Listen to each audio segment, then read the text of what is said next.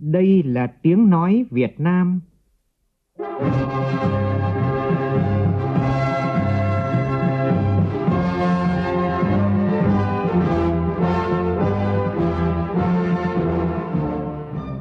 là tiếng nói Việt Nam, phát thanh từ Hà Nội, thủ đô nước Cộng hòa xã hội chủ nghĩa Việt Nam.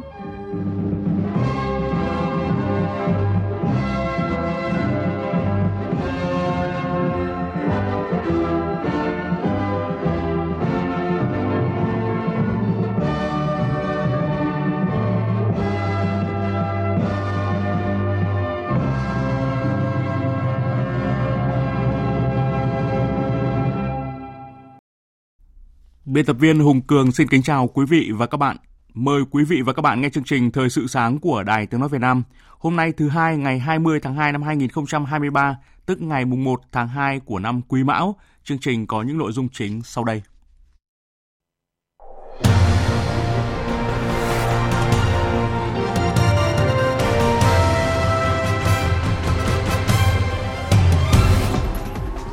Bộ Lao động Thương binh và Xã hội đề xuất mở rộng diện bao phủ bảo hiểm thất nghiệp, trong đó người lao động có hợp đồng từ 1 tháng đến dưới 3 tháng sẽ được tham gia bảo hiểm thất nghiệp.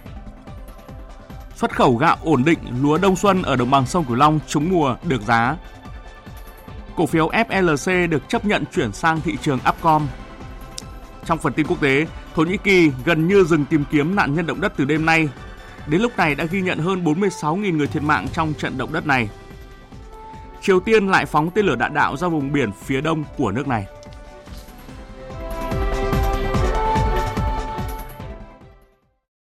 Bây giờ là nội dung chi tiết. Thưa quý vị và các bạn, Thủ tướng Chính phủ Phạm Minh Chính vừa ký công điện số 57 phân công giải quyết vướng mắc kiến nghị liên quan đến đầu tư xây dựng và phát triển kết cấu hạ tầng giao thông sau chuyến kiểm tra nhiều dự án giao thông dịp đầu năm, cụ thể như sau. Thủ tướng phân công Bộ Tài nguyên và Môi trường trong tháng 2 này hướng dẫn chi tiết các địa phương về trình tự thủ tục liên quan đến khai thác khoáng sản làm vật liệu xây dựng thông thường, bãi đổ thải. Ủy ban nhân dân các tỉnh thành phố có dự án đi qua chủ trì phối hợp với Bộ Tài nguyên và Môi trường, Bộ Giao thông Vận tải ra soát, nâng công suất các mỏ cát, mỏ đá phục vụ xây dựng các tuyến đường cao tốc. Công việc này phải hoàn thành trong tháng 3.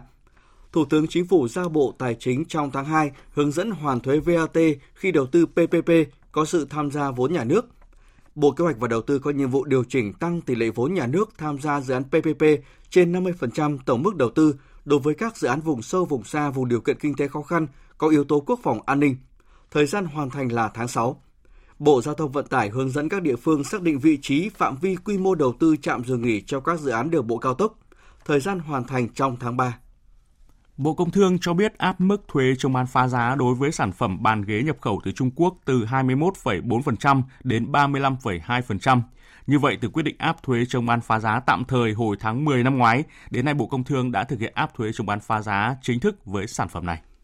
Cục Phòng vệ Thương mại Bộ Công Thương cho biết, trong quá trình điều tra vụ việc, lực lượng chức năng đã xem xét về tác động của hành vi bán phá giá của các doanh nghiệp sản xuất xuất khẩu của Malaysia và Trung Quốc đến tình hình sản xuất trong nước – Kết quả điều tra cho thấy tỷ lệ nhập khẩu hàng hóa bị điều tra từ Malaysia ở mức không đáng kể, dưới 3%.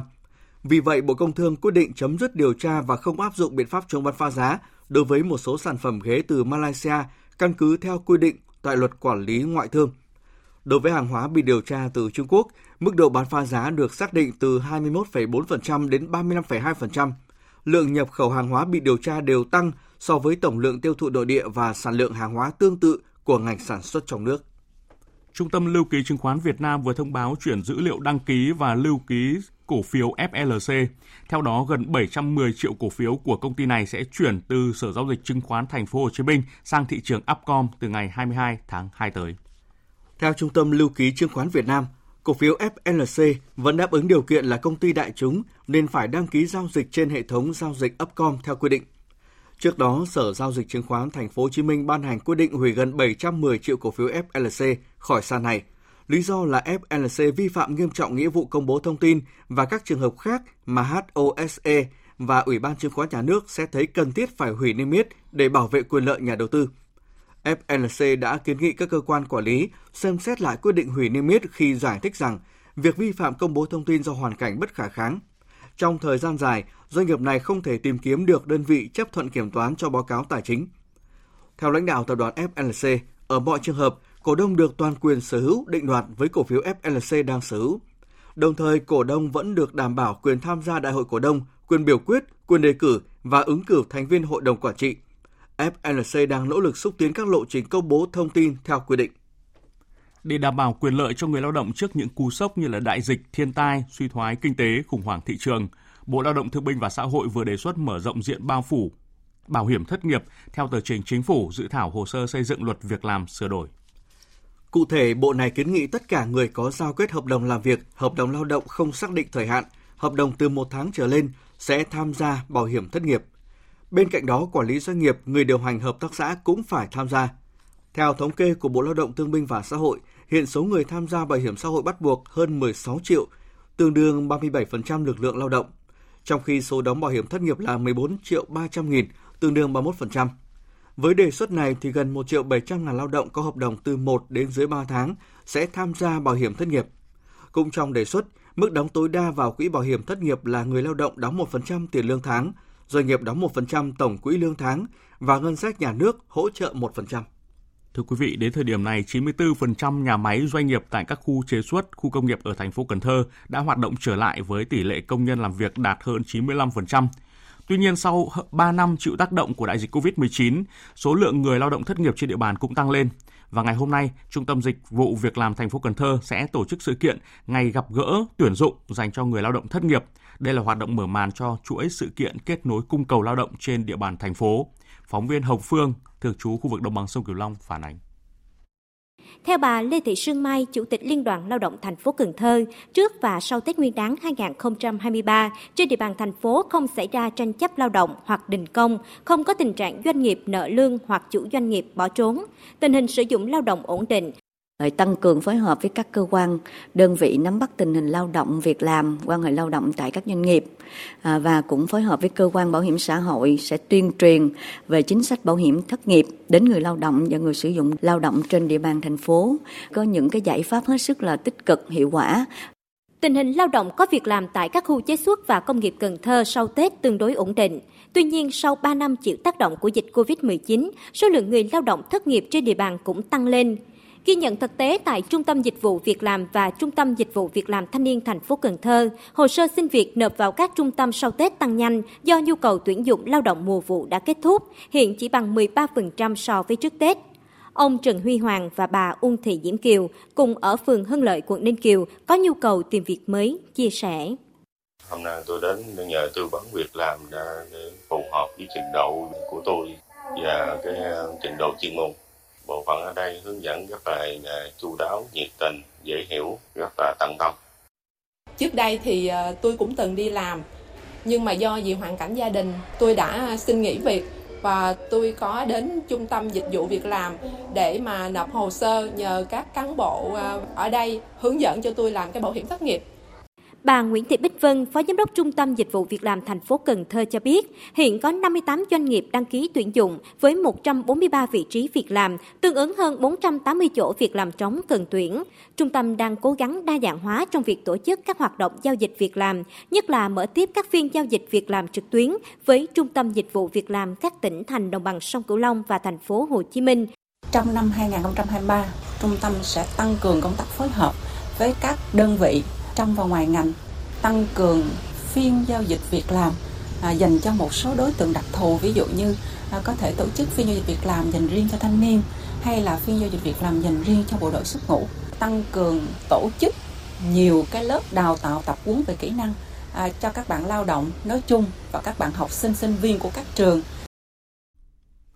Quảng Ninh với nhiều lợi thế về cảng biển, cửa khẩu quốc tế đường bộ và đường không hiện đã sẵn sàng phương án đón du khách từ thị trường Trung Quốc truyền thống. Trước khi dịch COVID-19 bùng phát, khách Trung Quốc luôn chiếm thị phần khách quốc tế rất lớn của ngành du lịch với khoảng 50% lựa chọn lưu trú khi đến Quảng Ninh. Tin của phóng viên Đài Tiếng nói Việt Nam thường trú khu vực Đông Bắc. Hiện nay, câu lạc bộ lữ hành 5328 thành phố Móng Cái gồm 8 đơn vị lữ hành được giao nhiệm vụ đón khách Trung Quốc qua cửa khẩu đã giả soát nhân lực, nhất là đội ngũ hướng dẫn viên, các khu vui chơi giải trí, nhà hàng, khách sạn cũng đưa ra mức giá dịch vụ hấp dẫn để thu hút khách từ thị trường truyền thống Trung Quốc, đồng thời cam kết đảm bảo tuyệt đối chất lượng dịch vụ. Sau đại dịch, Các doanh nghiệp hoạt động trong ngành du lịch đều mong muốn có kênh kết nối thị trường, xúc tiến, quảng bá và làm việc trực tiếp với các đơn vị lữ hành có uy tín của Trung Quốc để cùng thống nhất, khảo sát, giới thiệu sản phẩm du lịch, bảo vệ được hình ảnh của điểm đến và quyền lợi của du khách. Ông Phạm Ngọc Thủy, Giám đốc Sở Du lịch Quảng Ninh bày tỏ quan điểm. Bởi vì trong gian vừa qua thì cái việc quản lý khách Trung Quốc của chúng ta ấy, chúng ta cũng ờ, làm chưa tốt và chúng tôi cũng ờ, phải chấn chỉnh lại cái này. Từ cái việc mà chúng ta phải cung cấp dịch vụ tốt nhất cho khách Trung Quốc theo những cái đồng tiền nó bỏ ra. Lưu trú thế nào, ăn uống thế nào, vui chơi giải trí nào là phải đặt cái quyền lợi khách du lịch lên hàng đầu. Chúng tôi sẽ rất là nghiêm khắc đối với các doanh nghiệp khi mà anh không thực hiện được những cam kết trong hợp đồng với khách với các đơn vị lữ hành Trung Quốc rồi với khách từ Trung Quốc. Một thông tin đáng chú ý, mặc dù chưa vào chính vụ thu hoạch vụ lúa đông xuân năm 2023 ở vùng đồng bằng sông Cửu Long, nhưng thời điểm này người dân vui mừng khi năm nay lúa trúng mùa và được giá. Hiện nay bình quân mỗi hecta người dân lãi từ 30 đến 40 triệu đồng. Đây là mức lãi cao so với cùng kỳ và thương lái đến tận ruộng để thu mua lúa cho người dân. Giá lúa ở mức cao như hiện nay là nhờ tín hiệu xuất khẩu gạo những tháng đầu năm thuận lợi, nhiều đơn hàng của doanh nghiệp xuất khẩu tăng cùng với đó là một số nước đang tăng cường thu mua gạo để dự trữ. Phóng viên Phạm Hải thông tin. Vụ lúa đông xuân 2023, vùng đồng bằng sông Cửu Long khoảng 1,5 triệu hecta. Hiện nay, giá bán lúa đài thơm 8, Jasmine 85 đang được thương lái thu mua với giá từ 6.600 đồng đến 6.800 đồng một ký. Đối với giống lúa RVT và giống lúa thơm đặc sản được thương lái thu mua từ 7.200 đến 7.500 đồng một ký. Như vậy, sau khi trừ hết chi phí, tùy từng giống lúa, người dân có lãi lên tới 35 triệu đồng một hecta ở vụ lúa đông xuân năm nay. Theo ông Nguyễn Ngọc Nam, Chủ tịch Hiệp hội Lương thực Việt Nam VFA, hiện nay nông dân chuyển đổi canh tác sang những giống thơm, đặc sản, chất lượng cao để phục vụ nhu cầu trong nước và xuất khẩu. Bên cạnh những thị trường truyền thống, thì các doanh nghiệp xuất khẩu gạo của Việt Nam cũng đang khai thác thêm một số thị trường mới ngay những tháng đầu năm. Thị trường thì ờ, nó vẫn ổn định, các doanh nghiệp của mình ờ, cũng đang khai thác một số thị trường mới. Sản xuất của mình tiếp tục là được bò, thời tiết cũng thuận lợi, thị trường của mình là tiếp tục là ổn định, cái giá ở Việt Nam vẫn ở mức cao. Trong cái sản xuất của cái cơ cấu gạo thơm gạo chất lượng cao, rồi vấn đề mà vệ sinh an toàn thực phẩm từ đó thị trường của mình cũng được mở rộng. Năm 2022, mặc dù đối mặt với nhiều khó khăn thách thức, nhưng ngành hàng lúa gạo Việt Nam đã xuất khẩu gần 7,2 triệu tấn với giá trị hơn 3,4 tỷ đô la Mỹ. Các thị trường nhập khẩu đều đánh giá cao chất lượng gạo của Việt Nam Bộ Giáo dục và Đào tạo thông tin về thời gian dự kiến tổ chức kỳ thi tốt nghiệp trung học phổ thông năm 2023 và một số điểm thí sinh cần lưu ý. Theo Bộ Giáo dục Đào tạo, kỳ thi tốt nghiệp năm nay sẽ được tổ chức sớm hơn so với năm 2022, dự kiến vào tuần cuối của tháng 6 thay vì vào tháng 7. Bộ Giáo dục Đào tạo thông tin, kỳ thi tốt nghiệp trung học phổ thông năm 2023 cơ bản ổn định như năm 2022 với các bài thi độc lập và bài thi tổ hợp. Nội dung ôn thi cũng nằm trong chương trình giáo dục phổ thông – học sinh hoàn toàn có thể yên tâm với những gì đã được học và ôn luyện trong thời gian qua. Bên cạnh đó, có một số điểm thí sinh cần lưu ý trong mùa tuyển sinh năm 2023-2024 là công nghệ thông tin sẽ được ứng dụng triệt để trong tất cả các khâu của quy trình tuyển sinh đại học cao đẳng như năm 2022. Thí sinh được đăng ký thông tin không giới hạn nguyện vọng và sắp xếp thứ tự nguyện vọng từ trên xuống dưới. Trong thời hạn đăng ký xét tuyển, thí sinh có thể điều chỉnh nguyện vọng sao cho phù hợp để tăng cơ hội trúng tuyển cho mình – theo quy định của Bộ Giáo dục Đào tạo từ năm 2023, các trường phải công bố đề án và quy chế tuyển sinh riêng của mình. Đến thời điểm hiện tại, gần 90 trường đã công bố phương án tuyển sinh năm 2023. Nhiều trường đại học đã bắt đầu thông báo nhận hồ sơ đăng ký xét tuyển năm 2023 theo các phương thức xét tuyển sớm. Hôm qua, Hội nghị khoa học quốc tế hóa lý thuyết và tính toán châu Á Thái Bình Dương lần thứ 10 khai mạc tại Trung tâm Quốc tế Khoa học và Giáo dục liên ngành của thành phố Quy Nhơn. Hội nghị quy tụ 370 nhà khoa học đến từ 26 quốc gia và vùng lãnh thổ trên thế giới, trong đó có 83 đại biểu Việt Nam. Diễn ra đến ngày 23 tháng 10, hội nghị thảo luận 10 chuyên đề với nội dung tập trung vào các nghiên cứu cơ bản dựa trên các kỹ thuật tính toán, khoa học phân tử và mô phỏng trong y sinh. Các nhà khoa học cũng chia sẻ và thảo luận những nghiên cứu ứng dụng trí tuệ nhân tạo và học máy vào các nghiên cứu khoa học phân tử và mô phỏng trong y sinh đang nổi lên như một phương pháp hiệu quả, tiết kiệm và chính xác – đây cũng là cơ hội để các nhà khoa học trẻ Việt Nam, các học viện cao học, nghiên cứu sinh cọ sát nhằm tìm kiếm cơ hội cũng như học hỏi kinh nghiệm nâng cao năng lực chuyên môn và phát triển nghề nghiệp trong tương lai. Thưa quý vị và các bạn, chữa trị cho bệnh nhân tâm lý bình thường thì đã khó. việc chăm sóc điều trị cho những bệnh nhân tâm thần thì còn khó hơn nhiều lần. Thế nhưng, với tâm nguyện lương y như từ mẫu, các y bác sĩ Bệnh viện Tâm thần Đà Nẵng đã vượt qua khó khăn, xem bệnh nhân như là người thân, chăm chút từng bữa ăn, giấc ngủ, giúp họ vượt qua bệnh tật, hòa nhập cộng đồng. Hướng tới kỷ niệm 68 năm Ngày Thầy thuốc Việt Nam 27 tháng 2, phóng viên Tuyết Lê tại miền Trung có bài viết xoa dịu nỗi đau bệnh nhân tâm thần. Làm điều dưỡng viên ở Bệnh viện Tâm thần đã 15 năm nay, công việc hàng ngày của chị Trần Thị Ngọc Ánh là cho bệnh nhân uống thuốc, đo huyết áp và theo dõi chăm sóc người bệnh. Những ai đã từng ghé thăm nơi này mới cảm nhận hết những vất vả của đội ngũ thầy thuốc. Nhiều trường hợp không chảy cổ đình mà tay bệnh nhân bị sụt ra ngoài á, có đánh hai bát mà sưng lên thôi, xem họ như người thân của mình, chăm sóc từng bữa ăn, từng giấc ngủ. Hàng ngày, các y tá điều dưỡng tại Bệnh viện Tâm thần Đà Nẵng chăm sóc từng bữa ăn, sửa từng động tác ngồi, động viên tinh thần người bệnh. Bệnh nhân Đinh Văn Quy ở quận Hải Châu, thành phố Đà Nẵng bị rối loạn tâm thần, từng điều trị tại Bệnh viện Tâm thần Đà Nẵng kể. Trong 4 tháng điều trị tại đây, anh được các y bác sĩ tận tình chữa trị, đến nay đã khỏi bệnh. Cũng nhờ uống thuốc điều độ giờ giấc nên bệnh tình ổn định. Y tá điều dưỡng sắp tận tình uống thuốc đúng giờ giấc nên thần kinh được ổn định. Tại khoa cai nghiện chất và điều trị bắt buộc của Bệnh viện Tâm thần Đà Nẵng đang điều trị 40 bệnh nhân. Bệnh nhân khoa này, người thì bị tâm thần phân liệt, người thì trầm cảm, rối loạn tâm thần, nghiện rượu, ma túy.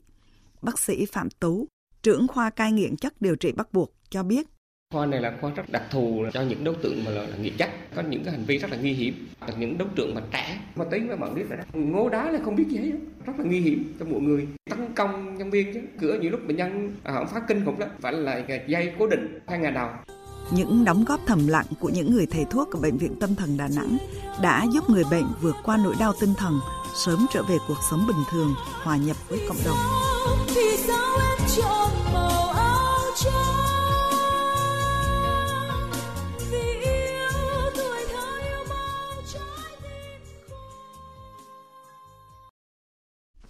Mời quý vị và các bạn nghe tiếp chương trình Thời sự sáng của Đài Tiếng nói Việt Nam.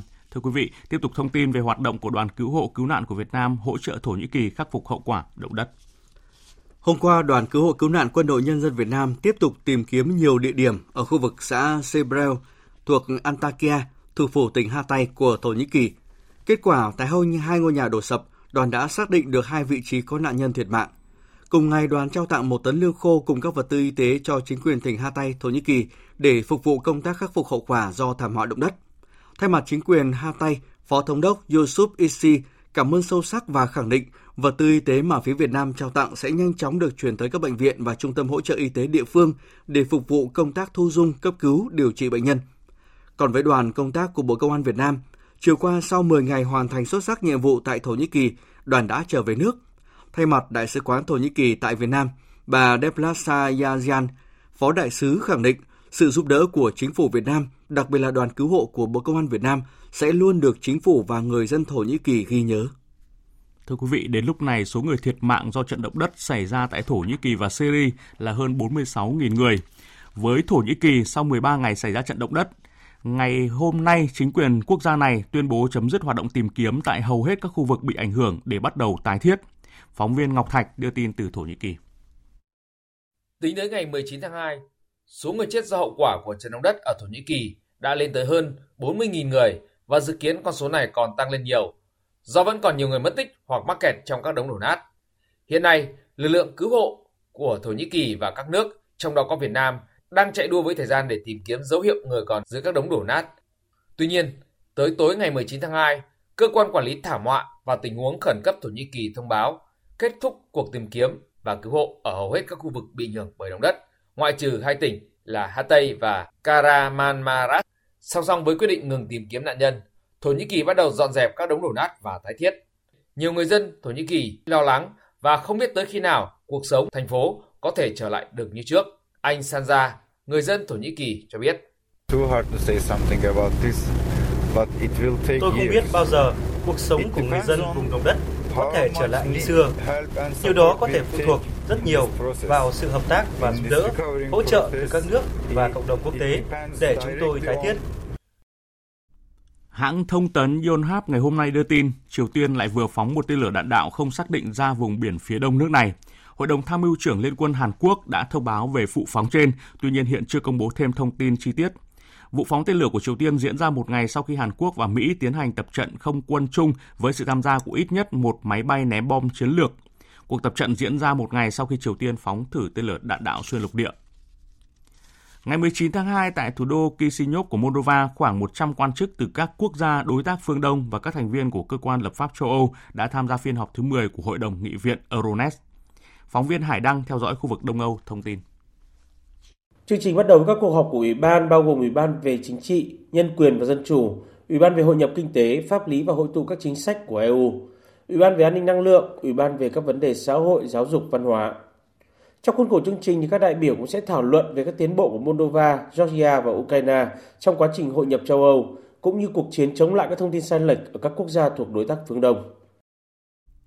Tổng thống Ukraine Volodymyr Zelensky đã ký sắc lệnh phê chuẩn các biện pháp trừng phạt đối với 333 người Nga và sàn chứng khoán Moscow, theo các tài liệu được công bố trên trang của văn phòng Tổng thống.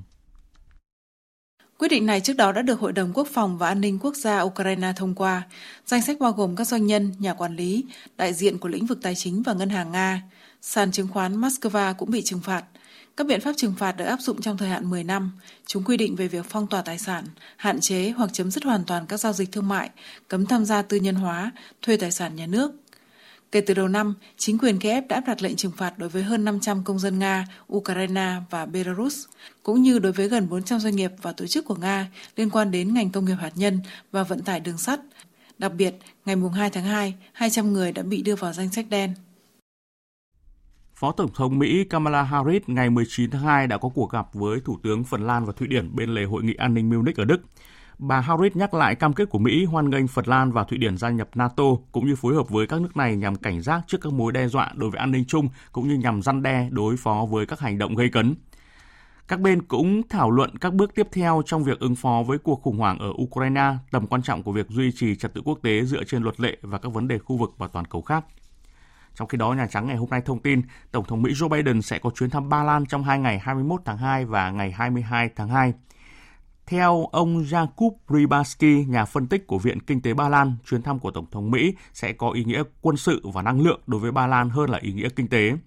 Nhà Trắng cũng cho biết là hiện chưa có kế hoạch để Tổng thống Joe Biden sang Ukraine trong chuyến công du Ba Lan. Tiếp theo chương trình sẽ là một số tin thể thao.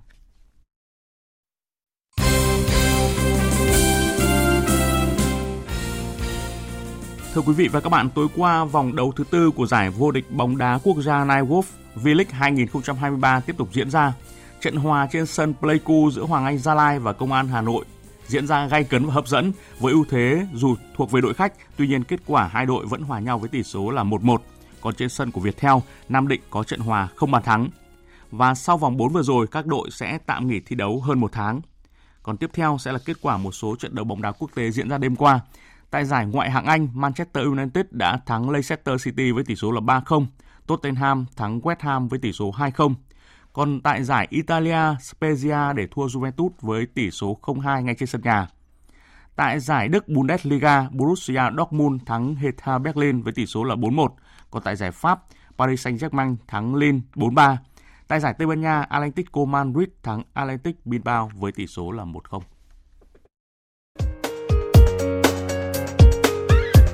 Dự báo thời tiết Phía Tây Bắc Bộ, sáng sớm có nơi có sương mù, sau có mưa vài nơi, gió nhẹ, sáng và đêm trời rét, nhiệt độ từ 15 đến 26 độ.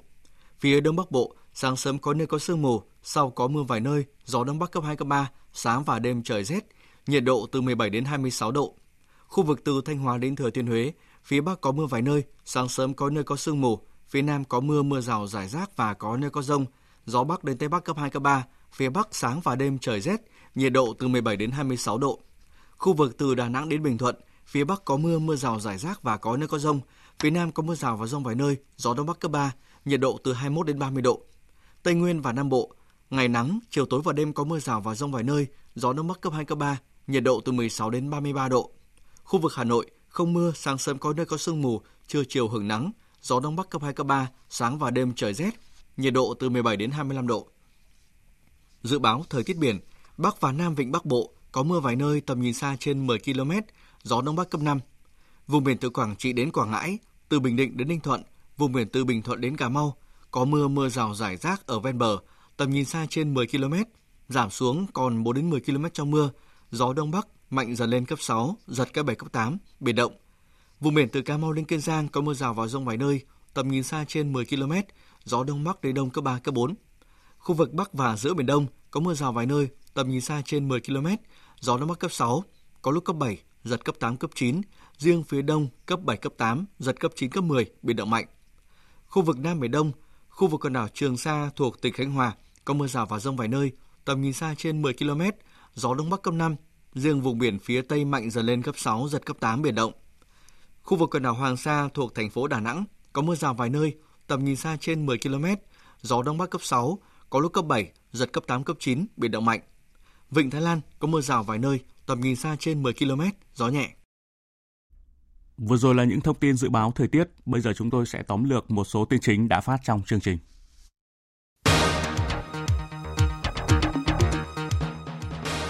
Bộ Lao động Thương binh và Xã hội đề xuất mở rộng diện bao phủ bảo hiểm thất nghiệp, trong đó người lao động có hợp đồng từ 1 tháng đến dưới 3 tháng sẽ được tham gia bảo hiểm thất nghiệp. Mặc dù chưa vào chính vụ thu hoạch vụ lúa đông xuân năm 2023 ở vùng đồng bằng sông Cửu Long, nhưng thời điểm này người dân vui mừng khi năm nay lúa trúng mùa được giá và hiện nay bình quân mỗi hecta người dân lãi từ 30 đến 40 triệu đồng. Đây là mức lãi cao so với cùng kỳ và thương lái đến tận ruộng để thu mua lúa cho người dân. Trung tâm Lưu ký Chứng khoán Việt Nam vừa thông báo chuyển dữ liệu đăng ký và lưu ký cổ phiếu FLC. Theo đó, gần 710 triệu cổ phiếu của công ty này sẽ được chuyển từ Sở giao dịch chứng khoán Thành phố Hồ Chí Minh sang thị trường Upcom từ ngày 22 tháng 2 tới. Thổ Nhĩ Kỳ gần như dừng tìm kiếm nạn nhân động đất từ đêm nay. Cho đến nay, các cơ quan chức năng đã ghi nhận hơn 46.000 người thiệt mạng. Con số thiệt hại dự kiến sẽ còn tăng cao. Hiện nay, các cơ quan quan chức y tế cũng lo ngại về khả năng bùng phát bệnh lây nhiễm do các cơ sở hạ tầng vệ sinh bị hư hại nghiêm trọng. Sáng nay, Triều Tiên lại phóng tên lửa đạn đạo ra vùng biển phía đông của nước này.